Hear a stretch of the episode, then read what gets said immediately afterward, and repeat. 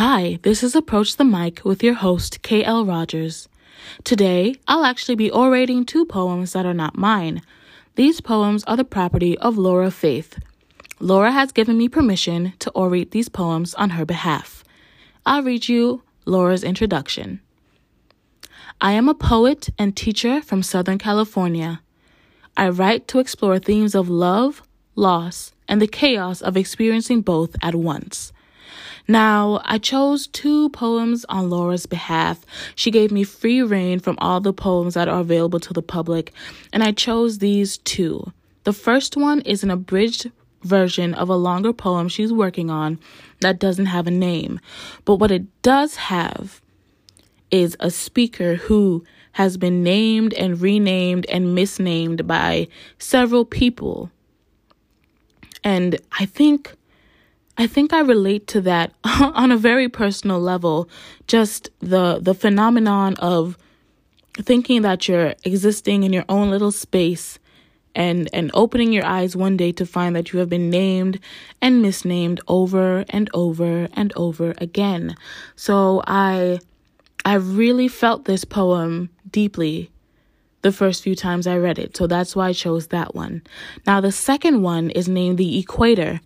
Um and it's it's inspired by a conversation that Laura had with a smart young lady. The equator the equator is is a type of poem that I think a lot of people can can can feel personally right now or can sympathize with someone else who feels that poem personally right now. This year has really been something. It's been something. That's what we'll say. And you can feel as though in your personal life you have reached the equator, you have reached the middle, you have reached equilibrium, and you have found homeostasis, and you're okay. Then something happens, and you realize that equatorial line is not the middle that you thought it was. In fact, it's it's really it's really way far away from the middle.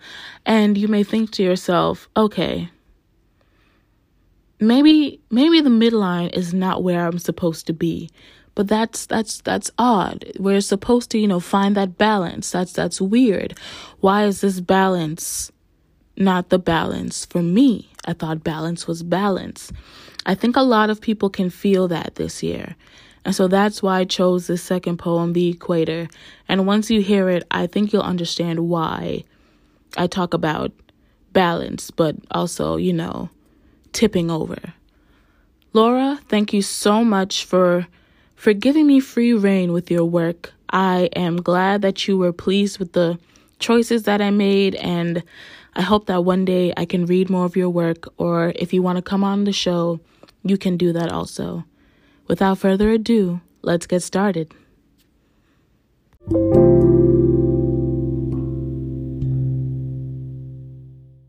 My name is not cautionary tale for others, not where I graduated from, not the girl who gave the eulogy, not the one who lived in France for a year, not you're so strong I could never, not she was so messy as a child, not the one who got pulled over doing 80 on her way to school, not book smarts, no street smarts, not the one you saw walking in sweatpants, not bull in China shop, not I feel like I know you already, not the one who needs to tell you her name at all.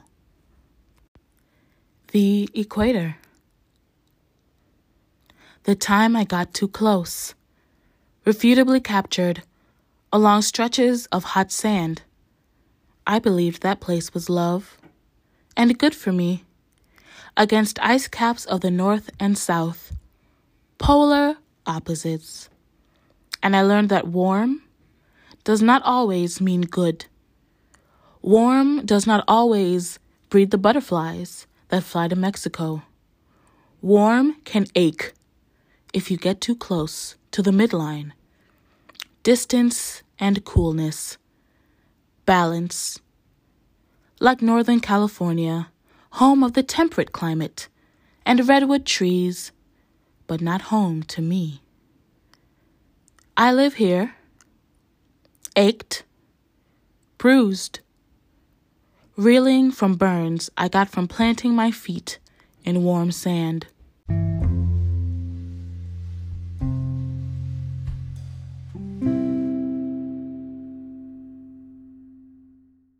Thank you, everyone, for tuning in to this episode of Approach the Mic. Thank you, Laura Faith, for giving me rein with your work. Everyone, feel free to follow Laura at poems underscore by underscore Laura, L A U R A, on Instagram. And feel free to follow Approach the Mic too. Bye.